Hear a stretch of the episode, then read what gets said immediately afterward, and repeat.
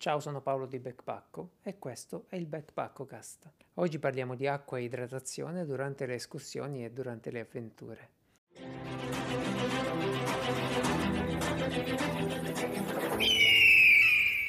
Vi do il benvenuto a Backpackocast, il podcast di Backpacko che potete trovare ogni lunedì mattina su tutte le piattaforme di distribuzione dei podcast, su Apple Podcast, su Google Podcast, su Amazon Music, su Spotify.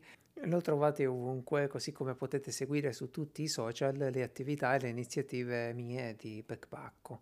Ora però diamoci da fare, entriamo subito nell'argomento del giorno. Questa puntata farà acqua da tutte le parti, vi avviso che andrà così. Una cosa importante da specificare prima è che parleremo di idratazione a mezzo acqua, ok? Tutti quelli che aspettavano birra, vino e superalcolici magari ripassino alla prossima puntata. Io, bisogna dirlo, non sono un esperto, vi racconto quello che so, vi racconto quali sono le mie esperienze e il frutto del confronto che ho avuto con eh, esperti in materia. Però se volete davvero informarvi sulla parte, diciamo, clinica di questo argomento, sul conoscere il perché fa bene idratarsi, come bisogna idratarsi, ecco, quell'aspetto lì lo troverete trattato meglio sicuramente dalle fonti mediche. Io posso darvi qualche consiglio pratico, posso riportarvi quello che applico io, ma soprattutto arrivare a discutere di quanta acqua portare, di come portarla, diciamo da un punto di vista pratico, che è la mia esperienza personale. Quindi ecco, mettiamo le mani avanti, se cercate dei consigli qualificati sull'idratazione è una materia complessa, tante sono le variabili che entrano in gioco quando si parla di stare idratati. Ecco, se cercate questo tipo di informazione, fermatevi un attimo, studiatevela bene, chiedete consiglio anche magari proprio al vostro medico.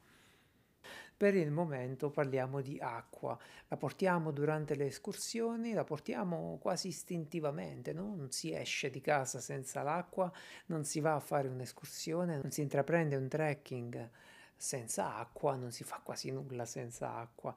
Quindi quando prepariamo lo zaino automaticamente quasi no, finisce dentro una borraccia d'acqua. Questo lo facciamo davvero tutti, non credo ci sia qualcuno che esce di casa senza una bottiglietta d'acqua per qualsiasi avventura. Ecco, mm, lo sappiamo, bere è importante, no? È importante mantenersi idratati, lo sentiamo sempre, ce lo dicono sempre e, ed è davvero importante. Però non sono io la persona più indicata per spiegare, ecco, l'importanza dell'idratazione, cosa succede nel nostro corpo, perché è importante assumere acqua, continuare a bere durante le nostre avventure soprattutto direi quando queste avventure sono abbastanza movimentate, soprattutto quando il nostro corpo inizia a disperdere i liquidi che ha attraverso la sudorazione, se fa molto caldo, eccetera. E attenzione che è importantissimo ragionare non in generale sull'acqua, ma proprio sul livello di idratazione quando pianifichiamo dei trekking più lunghi e più impegnativi. Dovremmo davvero, ad esempio in estate, ma anche quando durante l'inverno abbiamo grandi pendenze, grandi sforzi, ecco, dobbiamo sempre stare sul pezzo e cercare di capire qual è il fabbisogno di acqua del nostro corpo. Questo perché la disidratazione è molto pericolosa, cioè se al nostro corpo inizia a mancare acqua è molto pericoloso. Solitamente questo ce lo insegna un po' la vita, la pratica, uno beve quando ha sete, mentre a parlare con ogni tipo di esperto la risposta è sempre la stessa. Quando arriva la sete è già troppo tardi, è già un sintomo di disidratazione noi dovremmo riuscire a mantenerci a posto senza avere sete, senza arrivare a provare sete. Questo significa che il nostro corpo già è abbastanza ok. Però la sete non è neanche un campanello d'allarme così efficace Uh, come faccio a capire dunque se sono disidratato durante un trekking di più giorni? Beh, un metodo pratico è quello di osservare il colore dell'urina. L'urina va dal giallo paglierino, a volte la facciamo proprio trasparente, no? Fino a un'urina molto carica e giallo, giallo scuro, marrone. Ecco, se ho un'urina molto scura, probabilmente sono disidratato.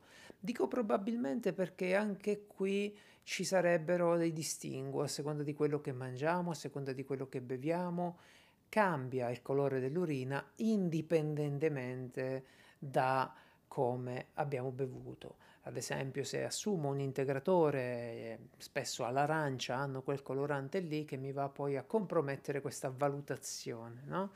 E io credo di essere disidratato quando invece è solo una pipì più colorata.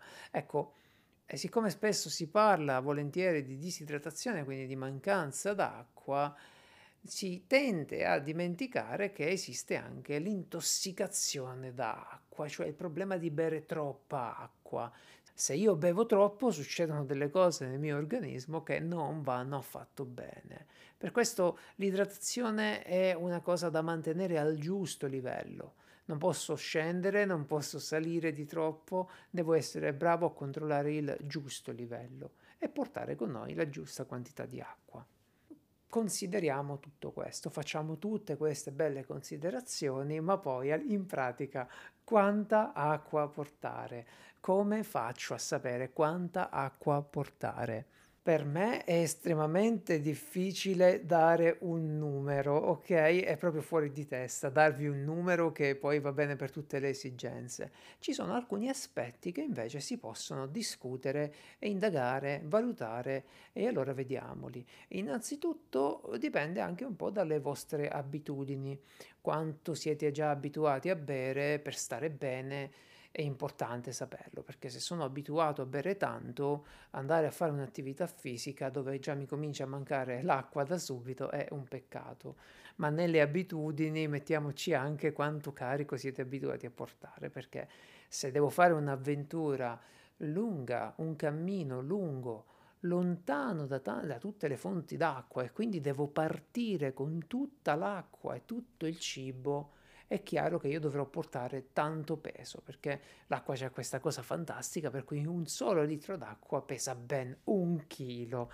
Ecco, questo ovviamente va ricordato. Se io parto per questo trekking so che dovrò portarmi delle scorte e quindi devo essere in grado di portarle. Questa è una valutazione molto importante, infatti va sempre, sempre, sempre considerata la presenza di fonti d'acqua disponibili durante il percorso, ma anche proprio all'interno del percorso come sono disposte in base alle tappe.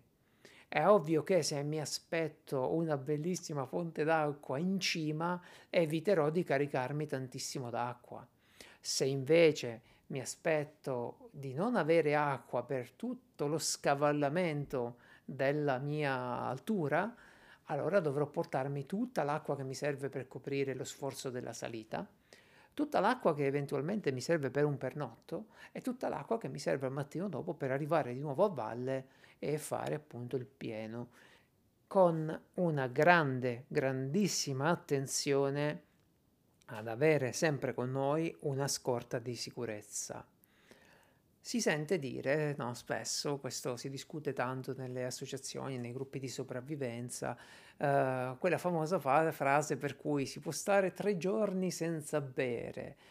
Ok, ammesso che sia possibile, e non voglio discutere della veridicità di questa affermazione, avete mai provato a stare facendo qualcosa soprattutto senza bere già solo un giorno.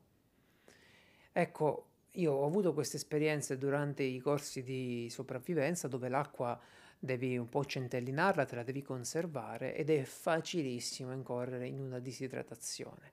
È facilissimo avere il mal di testa, la cefalea, essere un po' disorientati. In poche parole, si sta male, si sta male si sopravvive ma non si vive, soprattutto se in quell'occasione poi devi anche darti da fare ad accendere un fuoco, costruire un riparo, a fare le cose che si fanno in sopravvivenza, in, sì, per sicurezza. No? Quindi una scorta dedicata esclusivamente, sempre presente addosso a noi, sempre presente, ecco, va tenuta in considerazione. E, e, tornando invece alla situazione tipica, quella in cui non siamo in emergenza ma stiamo gestendo le nostre scorte d'acqua normalmente, abbiamo esaminato un po' le nostre abitudini, abbiamo esaminato le temperature, importantissimo, l'umidità, abbiamo esaminato le fonti d'acqua durante il percorso disponibili, analizzato le tappe, dobbiamo capire poi che uso ne dobbiamo fare di quest'acqua durante la nostra escursione. Beh, l'uso dell'acqua, oltre a bere proprio durante l'escursione, viene poi utilizzata per cucinare o per prepararsi delle bevande calde alla sera. Quindi mettiamo sempre in conto anche questi utilizzi, non solo quella che utilizziamo per bere durante il cammino. Questo è fondamentale perché se io vado a reidratare un cibo, è vero che eh, siamo portati a pensare no, che quell'acqua che noi mettiamo lì la stiamo anche ribevendo, riassumendo però questa cosa è un po' strana perché prima di tutto quando vediamo il vapore, il fumo uscire dal pentolino, dal nostro jet boil, beh, stiamo perdendo acqua e va bene, questa è la prima cosa. Secondo, quando introduciamo solitamente i cibi disidratati, soprattutto un risottino, qualcosina, andiamo pure ad inserire parecchio sale e questo magari uh, va a compromettere un po' tutto il sistema di idratazione. Ma ripeto, di questo ne parleremo magari con un esperto in nutrizione, un esperto nello sport, non è il mio settore. Quello su cui invece voglio continuare a stressarvi è ragionare bene le proprie scorte d'acqua in base a quello che ci siamo detti, in base al percorso, in base alle temperature, in base alla nostra predisposizione, tenendo sempre conto una scorta di sicurezza che sarà lì per emergenza fondamentale, credetemi, fondamentale. Sì, è vero, il vostro zaino peserà un po' di più, però se vi servirà quell'ultimo litro d'acqua, vi servirà davvero, vi servirà tantissimo. Ed è, ed è, una cosa a cui io non rinuncio facilmente. Veniamo adesso alle soluzioni di stoccaggio e di trasporto dell'acqua, perché appunto abbiamo questo liquido che pesa tantissimo, lo dobbiamo trasportare durante le escursioni. La prima cosa che dobbiamo fare, una volta stabilita la quantità di acqua che vogliamo portare, è sicuramente quella di decidere se vogliamo utilizzare un contenitore unico oppure dei contenitori multipli. Vediamo i pro e i contro. Ovviamente parliamo di contenitori unici, io direi proprio praticamente fino a 2 litri, fino alla bottiglia di 2 litri, fino alla borraccia da 2 litri, fino alla sacca, fai da 3 litri massimo terrei sempre separata, torno a dirlo, terrei sempre separata una scorta di riserva anche in una bottiglia di plastica, come volete, ancora meglio in una bottiglia di metallo che poi mi fa da contenitore, ma titanio, però ecco, una riserva di sicurezza dovrebbe rimanere sempre nello zaino. Quindi già questo ci porta a ragionare su almeno due contenitori, uno che è quello dell'acqua che usiamo e useremo e un altro che è quello dell'acqua che riporteremo a casa. Ok? Quell'acqua l'abbiamo portata a passeggio e se tutto va bene quell'acqua la riporteremo a casa. E almeno questa è la mia interpretazione, è la mia organizzazione delle avventure.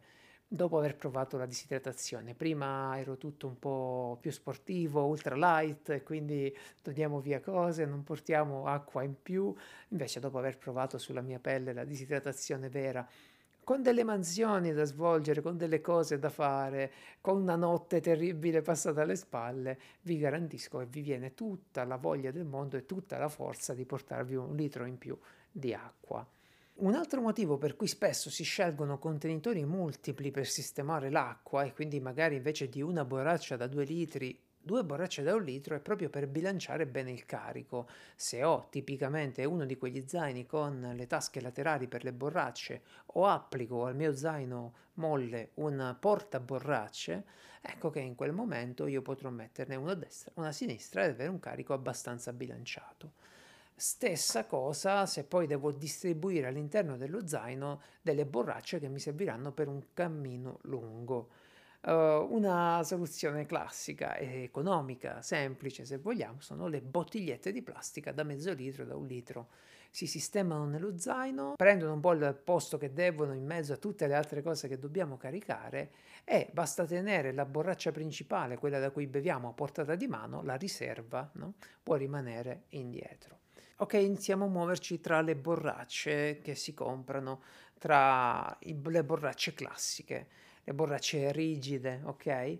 Il primo materiale che probabilmente avrete già portato nei vostri trekking, vi sarà capitato di vedere, è quello delle borracce di plastica. La borraccia di plastica, una analgin, una borraccia da ciclista, una borraccia da avventuriero, una borraccia qualsiasi di plastica è un contenitore comodo perché è abbastanza leggero, se sono fatte bene sono abbastanza resistenti, hanno spesso una bella eh, grafica con delle tacche che indicano la quantità di acqua che ci rimane, fondamentale questo, e quindi si può tranquillamente utilizzare. Altrimenti un'alternativa che si trova spesso sono le borracce in metallo. Le fanno in tanti materiali, le fanno in acciaio, in alluminio, in titanio, le forme più disparate, i gadget che vi pare, le trovate come volete. Attenzione solo a quelle in alluminio perché uno dei motivi che ci spinge spesso a comprare, ad utilizzare una borraccia in metallo è la possibilità in emergenza di utilizzarla come contenitore per bollire l'acqua e per renderla potabile o comunque come contenitore per riscaldare l'acqua, tenerla addosso, eccetera, eccetera. Ecco che in questo caso alcune borracce d'alluminio non vanno assolutamente bene perché hanno all'interno un rivestimento in plastica che immaginate cosa succederebbe a metterle sul fuoco. Quindi se dovete scegliere una borraccia in metallo sappiate che esiste anche quell'eventualità in cui la andrete a mettere sul fuoco e procedete con quello che, che vi convince. Bocca larga oppure no? Queste borracce le fanno spesso con una bocca larga. Se penso all'analgin, è una borraccia in acciaio, la mia, con una bocca enorme, come più grande di un bicchiere, un barattolo quasi. Se pensiamo invece ad altre borracce di tipo militare, magari non hanno questa caratteristica qui. Ok, che, che succede però? Per, come, cosa ci cambia a noi? Allora, per esperienza, uno cambia il pericolo di farsela cadere, perché una borraccia con una bocca più piccola, se cade, spesso riesci a riprenderla e recuperare un po' d'acqua. Mentre se vi cade una borraccia con la bocca larga, state sicuri che la riprenderete asciutta, ha perso tutta l'acqua, tutta la vostra acqua. E questo può capitare, però si lavano meglio e quindi pro e contro di nuovo Un'altra cosa davvero importante che vi racconto per esperienza è che avere una borraccia molto generosa nella bevuta mi porta a bere di più, soprattutto l'estate, soprattutto quando mi fermo e ho davvero sete. E beh, lì, lì ho voglia di bere, mi attacco alla mia borraccia, iniziano ad arrivare sorsate piene e butto giù troppa acqua, troppa acqua. Un sistema più moderno rispetto alle borracce rigide è sicuramente quello delle sacche idriche. Queste sacche idriche sono delle, dei bustoni che si inseriscono all'interno dello zaino solitamente e attraverso un tubicino che fuoriesce dallo zaino lungo lo spallaccio si può bere costantemente. Alcuni preferiscono questo sistema, è un sistema che viene dal mondo dello sport, adottato dai militari, è ritornato poi in varie forme anche nel mondo dello sport. Diciamo che un sistema del genere è molto piacevole da portarsi.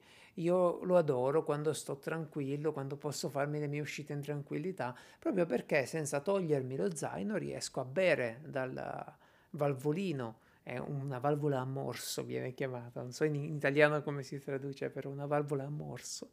Riesco a bere e piano piano, un sorso alla volta, senza mai bere troppo, senza mai sentire la sete e senza togliermi lo zaino. Quindi mi piace parecchio come sistema ha un po' di cose che dobbiamo discutere. Infatti una delle cose che mi capitò durante uno dei primi utilizzi di questo sistema fu di buttare lo zaino a terra velocemente per recuperare una fasciatura, volevo evitare di sporcarmi, ebbene il tappino, il, la valvolina di cui parlavo, la valvola a morso, finì direttamente su un bel ricordino di mucca. Quindi capirete che quello ha compromesso abbastanza il resto della mia avventura. E come si fa? Beh, ci sono dei sistemi di sacca idrica col tubicino e un benedetto coperchio che si monta sopra. Non dimenticate il coperchio.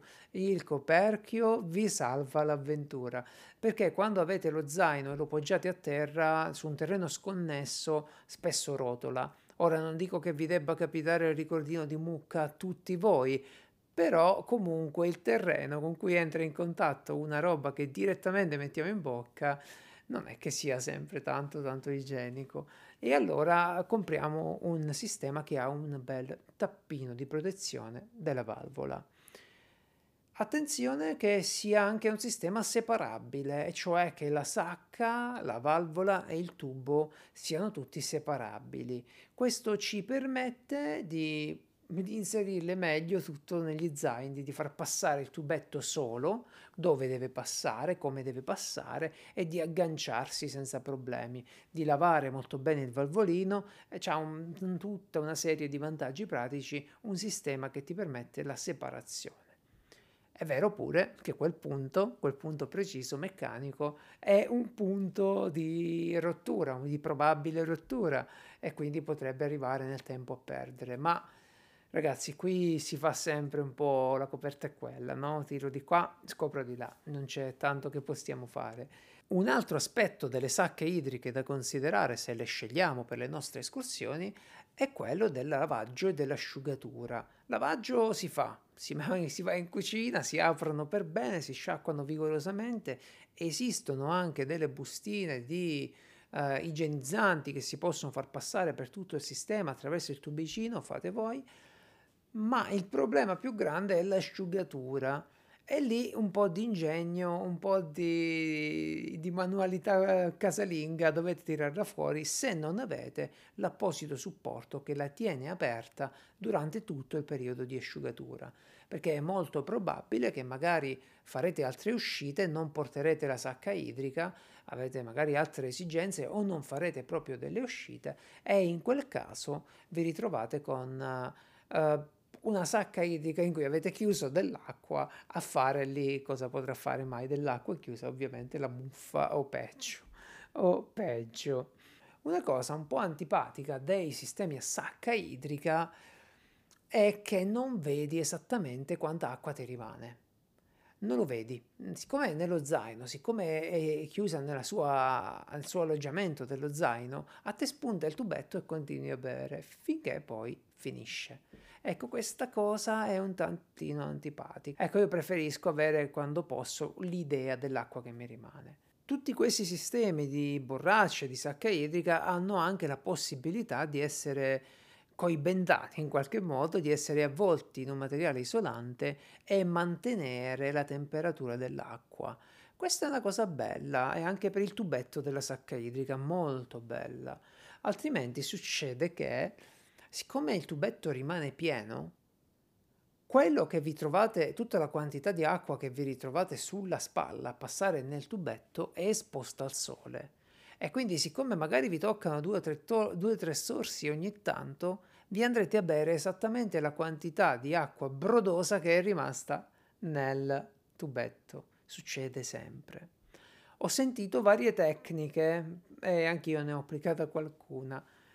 Chiaro, il tubetto isolato, rivestito, è importante, è una cosa buona, è un buon, una buona aggiunta. Se non lo avete, si può fare, qualcuno lo consiglia, qualcuno no, qualcuno gli fa schifo, però dopo che avete bevuto, soffiare dentro il tubetto. In questo modo intrappolate una bolla d'aria tutto il tubetto e l'acqua ritorna indietro dove è protetta dai raggi del sole. Fate voi, io l'ho fatto qualche volta e funziona. Forse non è tanto igienico, però funziona. Borracce termiche. Borracce termiche ne dobbiamo parlare perché spesso è piacevole durante un'avventura, magari quelle non troppo movimentate, avere a disposizione dell'acqua, dell'acqua, una bevanda fredda o una bevanda calda. In tutti e due i casi noi scegliamo delle borracce termiche, che però non vanno bene per tutte e due le cose.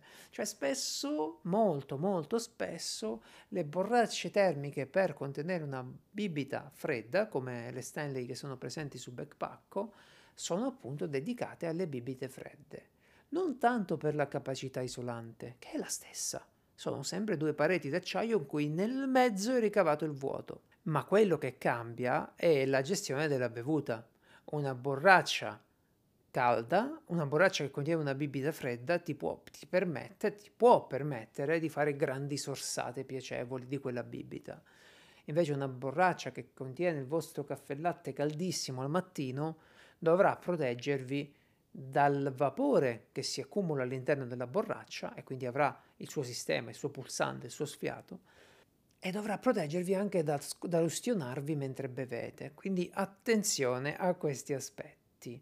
Classico è sempre utile il thermos gigante col bicchiere, però sono soluzioni più pesanti, sono soluzioni perfette per alcuni tipi di avventure. Sono stato in Abruzzo quest'estate ad osservare gli orsi da una montagna, da una cima, e arrivati lì in estate ho tirato fuori la mia bella Stanley carica di eh, tè freddo e abbiamo bevuto tutti dell'ottimo tè freddo.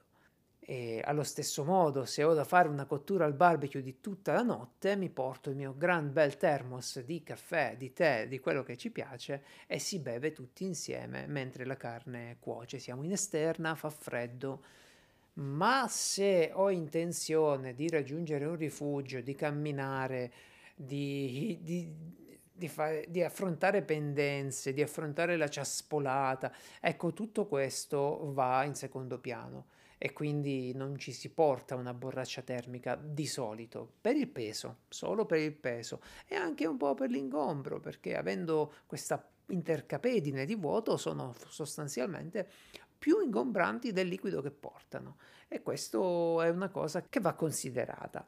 Uh, io resto dell'idea che una buona dotazione di borracce termiche migliorano la vita perché non sempre si fanno avventure tanto movimentate. Se voglio, ecco, è capitato di andare a fare un'uscita fotografica, allora la mia bella borraccia termica con la bibita fredda, bevo da lì e lì trovo conforto. Ora, dal, dal, comfort estremo di avere la bibita alla temperatura giusta quando ci va, come ci va, passiamo invece all'essenziale, alle borracce militari o ex militari o di stampo militari. Sono quelle che hanno il loro gavettino, loro, il loro pentolino e ci stanno praticamente benissimo dentro.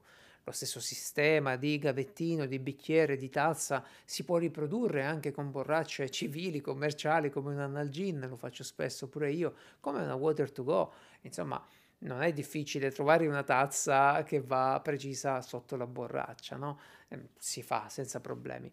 Però la borraccia militare solitamente ha una struttura diversa, ha questi accorgimenti di avere il gavettino, alcune hanno pure il pentolino sopra, e soprattutto hanno una forma più comodamente trasportabile alla cintura, sono schiacciate e questo non è poco. Se affrontiamo un'avventura come succede ad esempio nella spedizione Snake in Kenya che si tiene ogni anno, ecco lì si porta una scorta d'acqua alla cintura e lì un occhio all'ergonomia, un occhio alla comodità, bisogna buttarcelo perché altrimenti rischiamo di avere una bottiglia che è un'appendice fastidiosa ad ogni passo, ad ogni passo. Quindi se con noi vogliamo portare una scorta d'acqua e un contenitore anche, beh, un'occhiata al mondo militare la darei, perché da lì arrivano buone, buone soluzioni provate effettivamente sul campo. Ma ricordate che quando scegliete una borraccia militare per portarla è altrettanto importante scegliere e selezionare la tasca che porta la borraccia. Alcune di queste tasche hanno anche un'imbottitura, una protezione termica e lì, lì divertitevi un po' a cercare, a scegliere cosa vi serve o sentiamoci se avete bisogno di qualche consiglio. Ora ci spostiamo un attimo da questo mondo militare, tattico e della sopravvivenza al mondo delle performance sportive. perché quando vado a fare magari una passeggiata un po' più spinta e voglio portarmi il minimo, sia che io stia facendo un'uscita di running, un'uscita di corsa, sia che io stia facendo magari un trail, no? trail running, la corsa tra i sentieri, la corsa campestre, che però attenzione faccio davvero molto poco e molto male, però per quelle occasioni esiste eh, la possibilità di portarsi un gilet nel quale alloggiare delle borracce sportive flessibili, delle borracce molto flessibili, con un valvolino a morso proprio come quello delle Camelback.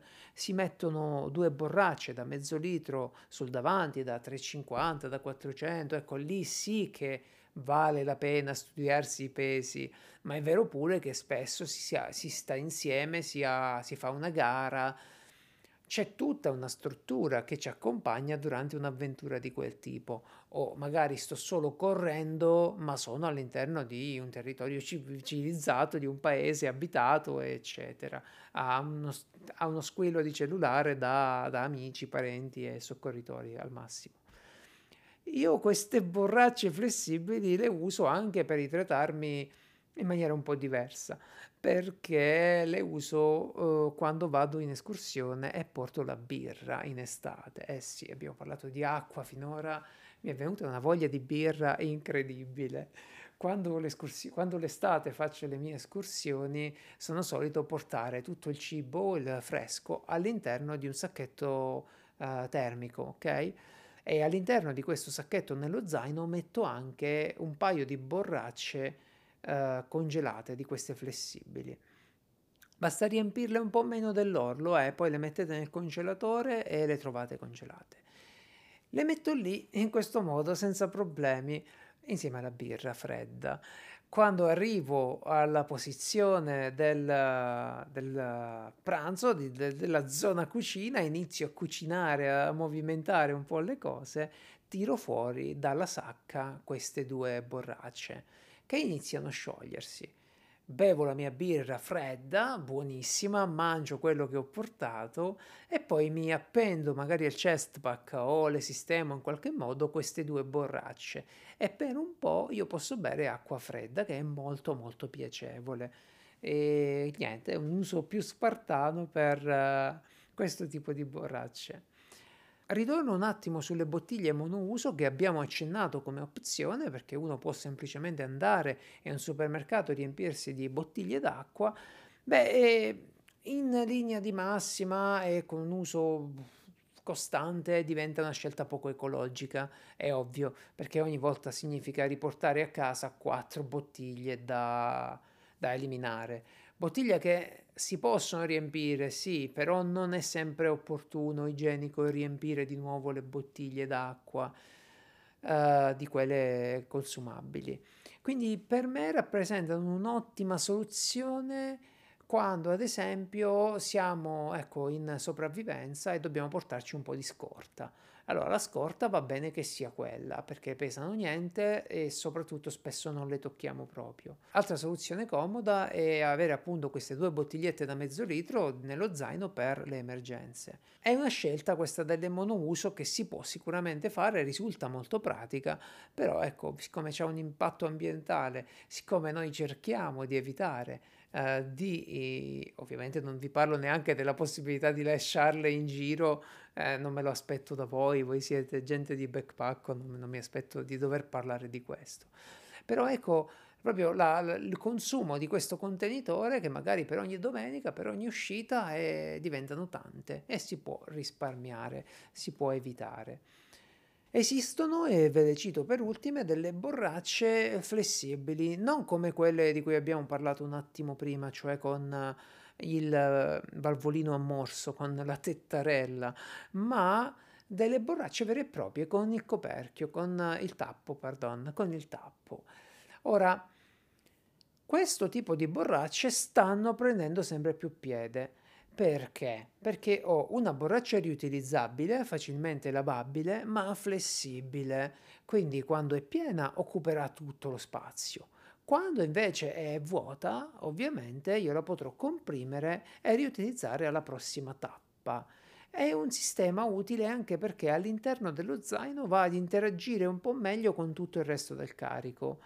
Ovvio, bisogna prestare attenzione, sono, sono delle borracce resistenti, sono materiali resistenti, ma ai noi le nostre avventure le conosciamo, spesso si finisce tra i rovi, spesso si finisce a fare cose dure e ricordate quindi che non avete nello zaino un contenitore rigido.